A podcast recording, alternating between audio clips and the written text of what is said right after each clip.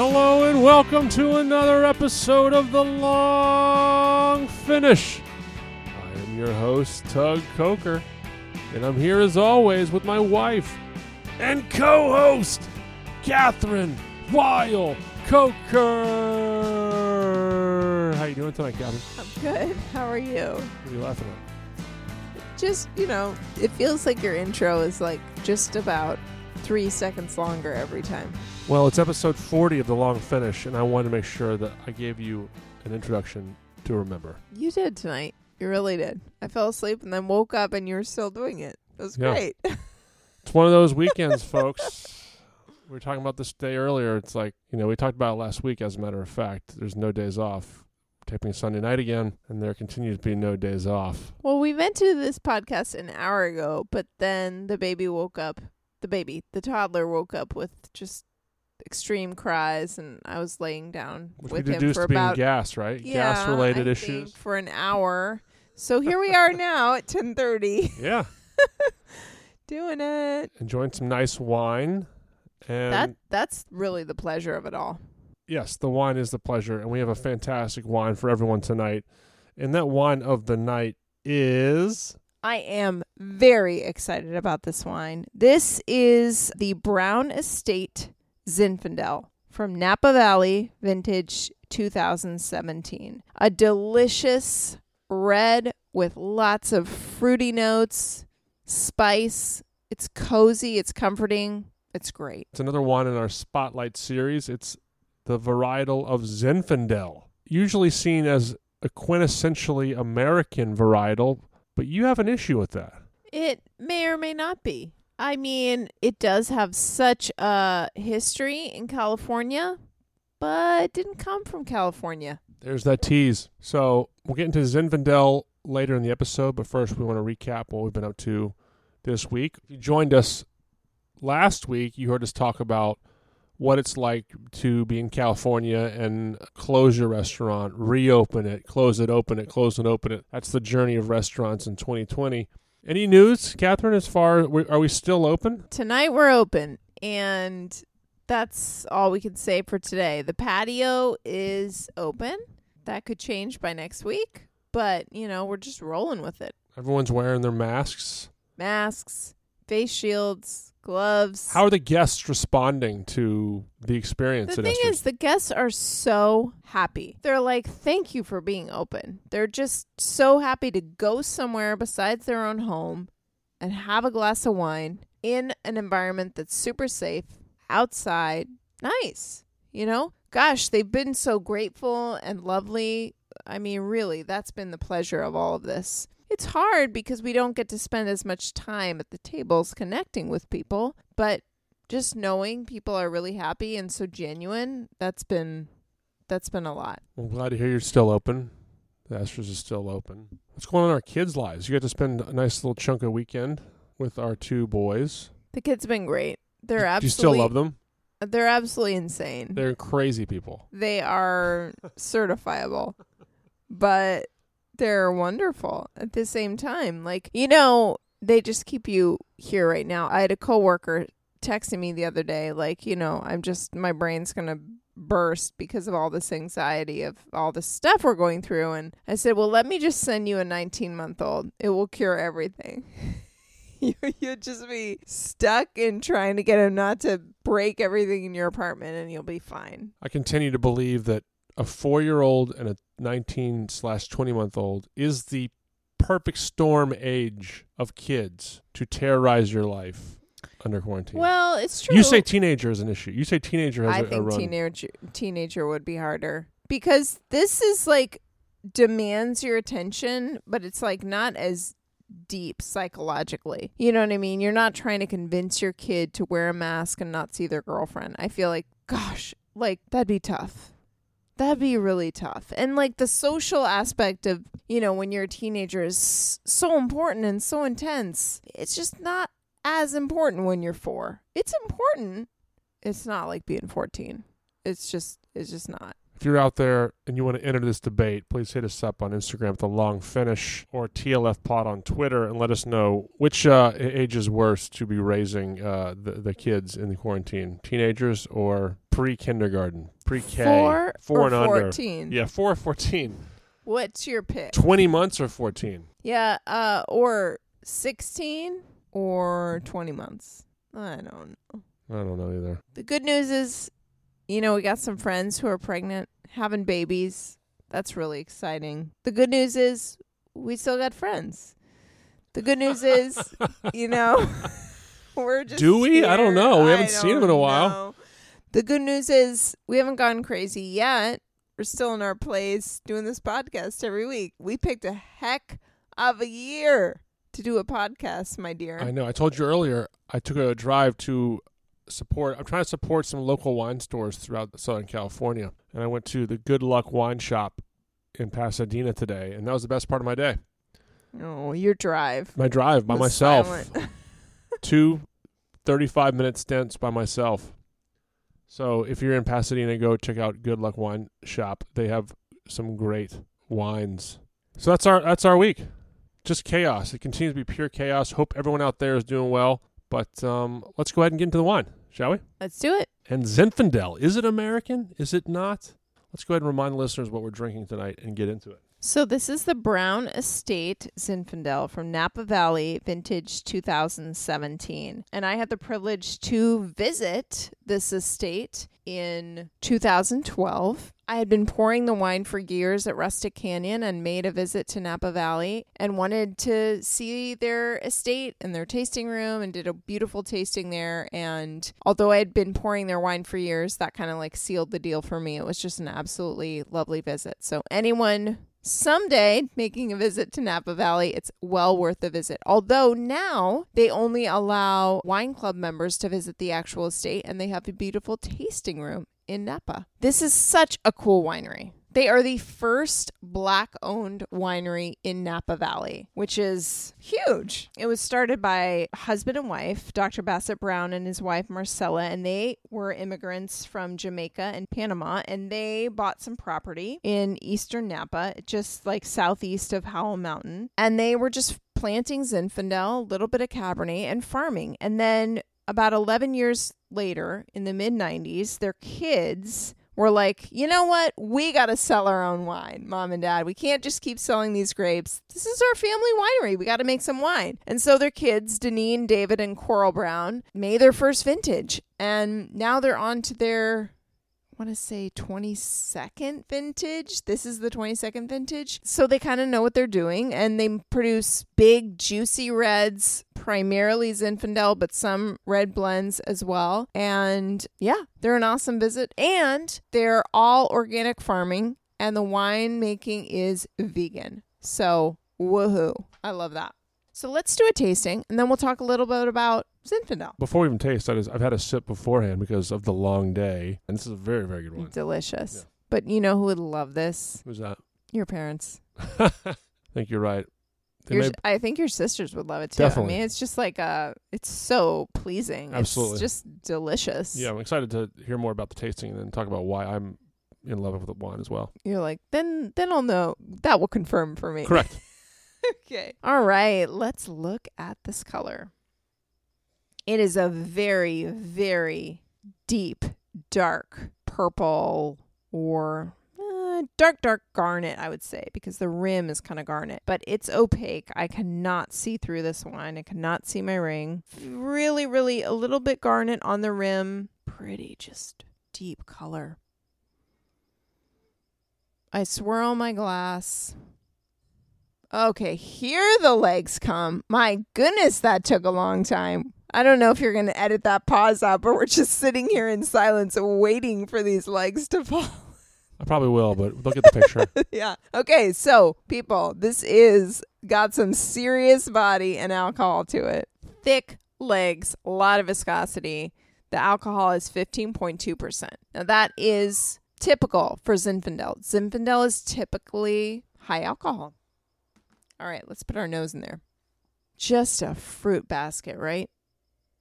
So much blackberry, blackberry jam, strawberry, raspberry, maybe vanilla, maybe a little cocoa or chocolate, cinnamon, nutmeg. Got a whole bunch of spices. Cedar, kind of like an old cedar box, coriander, just exotic spices too. You got those baking spices, but exotic spices as well. And there's that real kind of, I know you can't smell sweet technically, but there is just this like sweet note, like sweet spices note. Beyond the spices, beyond the fruit, maybe kind of a dried earth, but not a lot. It's so hard because the spices are intense. It's just this bouquet of fruit and exotic spices. It's really pleasant, quite intoxicating. Okay, let's taste it. I get that blackberry. I get that vanilla and cinnamon, but there's a smokiness on the palate as well. I didn't get that as much on the nose, but I definitely get it on the palate. Blackberry, vanilla, smoke. Ooh! It's a dry wine. It's medium to full-bodied. The tannins are medium, I would say, and it's high alcohol. The acidity is medium. And I think that's what's really kind of important about this particular wine, but also about a lot of times with Zinfandel, it sits on your palate. Your mouth is watering a little, but it's not crazy. For folks who don't like really high acid wines, this is perfect.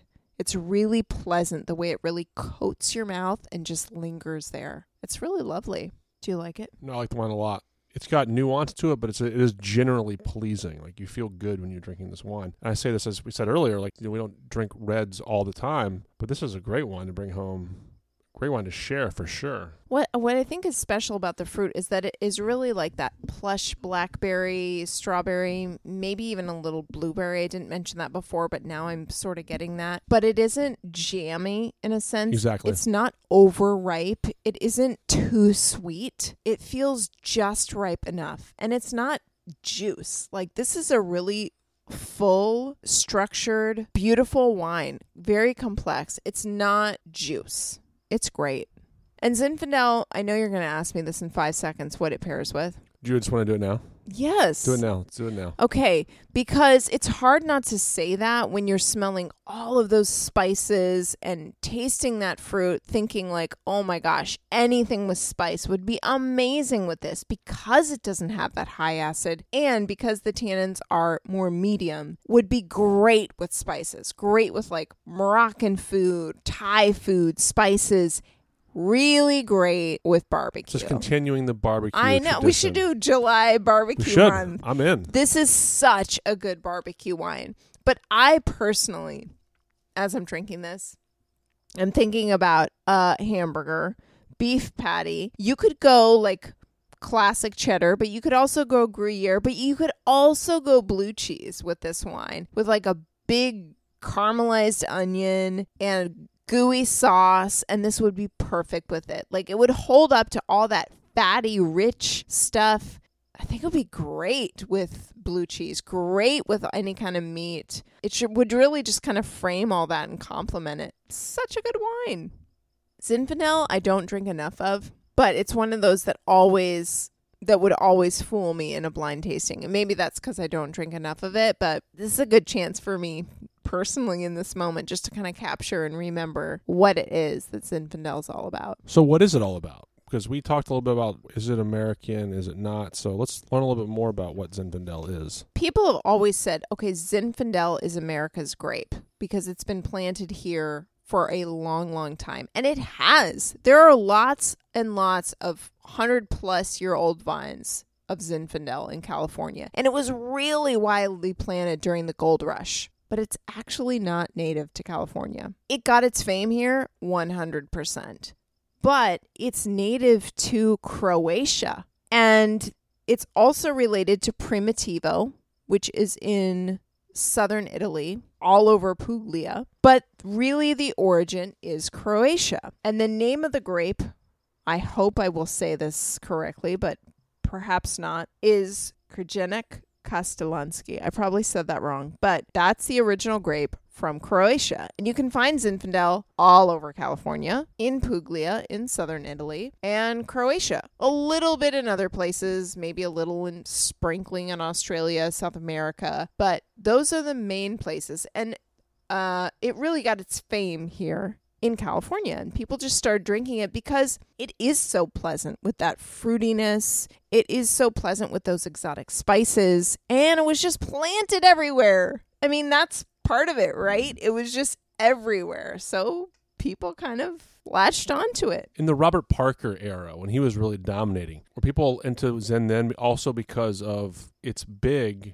pleasing, but it also is big alcohol? It feels like it has a lot of components that both natural wine fans, but also maybe Robert Parker fans might like. Am I wrong or right with that?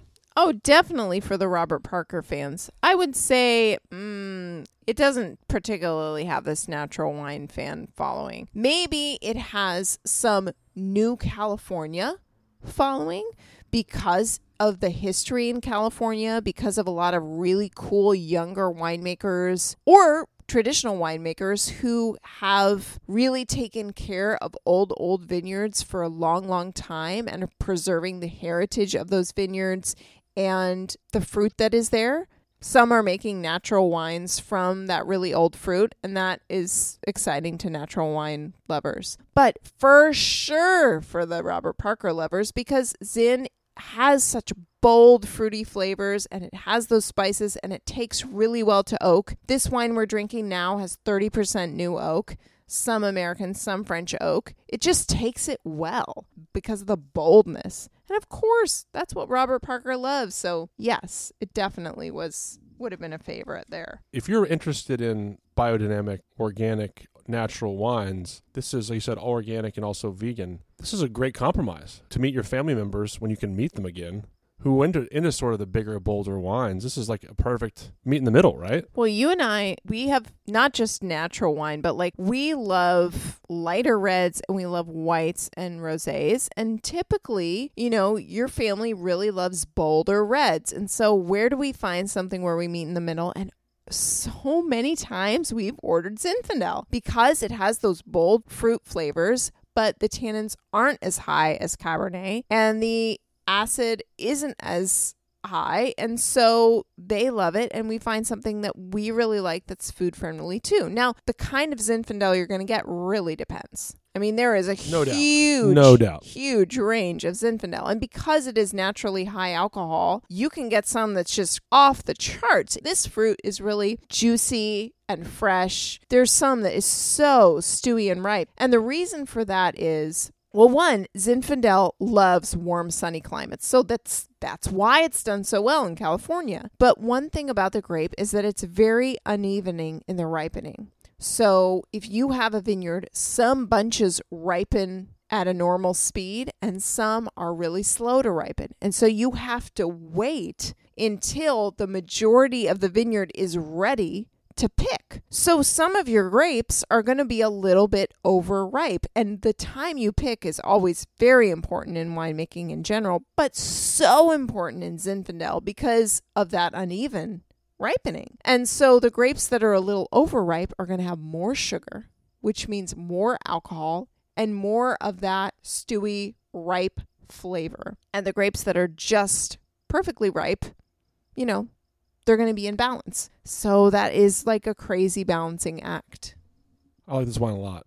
It's not often you can find like a high alcohol red wine that you're like, I could drink more of this. I mean, you and I mean, other people can do that. But for you and I to say that, it's a really big deal. High praise. And there have been some others that we've loved too. Brock Cellars makes a wonderful balanced Zinfandel. There's a natural wine producer making really great Zinfandel. And back in the day in California, it definitely used to be a lot lighter and less Robert Parker-esque than, you know, some of the more current. We haven't mentioned Robert Parker very often on this podcast, but, you know, I think it's something you got to do when you're talking about big, bold wines. It is. But older styles of Zinfandel don't have that.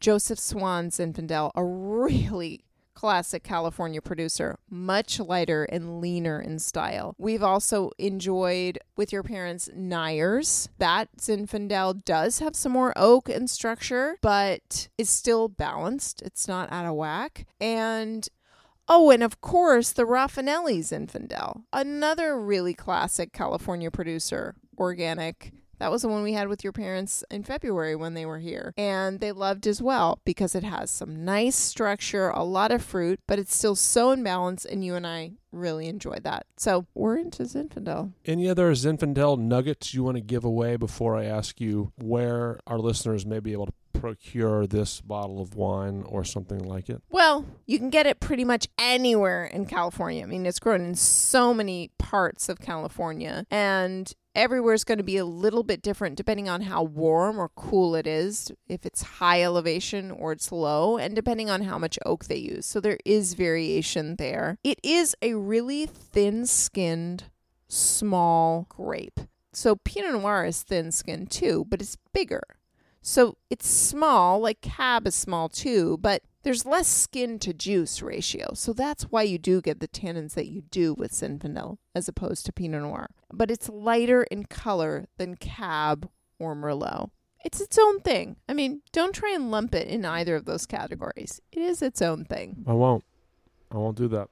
Where can people buy this wine? If not this particular wine, something like it. And how do you recommend them talking to their local wine stores about getting a wine like this? Well, first of all, this is one of a kind. I mean, Brown Estate is the first Black-owned winery in Napa. That's pretty darn cool. And this is a wonderful expression of Zinfandel. You can get it at Esters. You can get it direct from the winery. It's distributed. You know, like there are definitely other places you can get this wine. And then, you know, looking for other Zins and exploring, finding places and producers you like. As I mentioned, there's so many different styles. There's lighter styles, there's heavier and oakier styles. Finding a producer you love just takes some experimenting. Great. So I'm sure a lot of you out there are on the Zinfandel train. If not, try this bottle of wine or something like it. Let us know what you think. Hit us up on Instagram at The Long Finish or on Twitter at TLF Pod and let us know what you're drinking in the Zinfandel world and why you're liking it. I really enjoyed this wine. It's a pleasure. Yeah. It really is a pleasure. It's great. All right, so now we come to the last portion of the evening, which is what has been inspiring us this week. I will go first. And over the past couple months, everyone in the zeitgeist has been talking about ways to support Black-owned businesses. And you and I love nothing more than supporting small businesses in general. And of course, love being introduced to Black-owned businesses in Southern California and Los Angeles. And I was watching a local channel one random Friday night because I have a very exciting life. And they were doing an interview with the owner of Eso Won Books in central Los Angeles. And it was a Black-owned bookstore where they were talking about how much business they've been getting in the past 2 months. And I was excited to learn about them. And I went there this week. And first and foremost, I should say that they handled the social distancing amazingly. They only allowed 4 people in the bookstore at one time. And just very excited to, A, be in a bookstore again. I'm so jealous. I mean, what a pleasure. There's not enough bookstores. They closed down the Barnes & Noble in Santa Monica. There's maybe one in Brentwood, I think. There's the Brentwood Country Mart. One decent bookstore on the west side. That's it. It's brutal. Yeah, so just to be in Eso Won Books was amazing. And then to pick up some books for our kids, pick up some books for ourselves. So if you're in L.A. or anywhere, I believe they send books nationwide. And they specialize in Black-authored books or books about Black culture, Black history. I would say go and look up Eso Won Books online and purchase some books from them. I was really happy to go there. The owners of the bookstore are awesome. They were as awesome as they were on the local channel interview that I saw. And it was just great to support them. So if you have a chance, go to Eso Won Books. That's ESOWON Books. And check them out. I cannot wait to go. Yeah. It's probably 25 minutes from Santa Monica. Great to support small businesses. Great to support Black-owned businesses. And great to be reading some books. Amen to that. Yeah, I know you don't need to be told that. So anyway, I am doing the book talking for the week. Woo! Yeah, that's my inspiration for the week. Catherine, what do you have? I am inspired this week by someone I've been following on Instagram for a couple years now. His name's Hilton Carter, and he's the East Coast, Baltimore, I believe. And he is an insanely talented plant guy, interior designer, stylist. His apartment looks basically like a forest. It's like so cool. And he gives great advice on caring for plants, on where to put things, on how to style a room. And just like the images that he posts are super, I don't know, they're just kind of like zen little images in this time. And I think he's got such a cool voice, and I love his plants, and I wish my home looked like that. So Hilton Carter, thank you for providing me inspiration every day on The Green Life. I like this. I've not heard of Hilton Carter before, and I looked at who was following him on Instagram, and people that I think are on the cutting edge of my Instagram are also following him. So seems like a guy to know. Yeah, it's super cool. I mean, like we have a fraction. We have a lot of plants, and we have a fraction of the plants he has, and they all look like they're just the happiest plants in the world. Well, that's a great one. Yeah. All right, that's it. Episode 40 of The Long Finish. Episode 40 is in the books. Thank you to everyone for continuing to listen to our show. If you have an opportunity to rate, review, and subscribe to our show, it would mean so much to us. We're coming up on 100 reviews and ratings. That would mean the world to us if we could make that happen. We have a lot of great stuff in store. Some really exciting interviews that I'm hoping that we can secure in the next month. So stay with us as you continue to listen to the show. Catherine, where can they find you and The Long Finish on social media? You can find me at Catherine Weil Coker and The Long Finish at The Long Finish on Instagram, and Catherine Weil Coker and The Long Finish on Facebook. You can find The Long Finish on Twitter at TLF Pod. You can find me on Twitter and Instagram at Tug Coker. Thank you again to everyone for listening to the show. We should be back here next week with an all-new episode. Until then, everybody go out there and be safe. Practice social distancing. Be happy. Yeah. Happy drinking.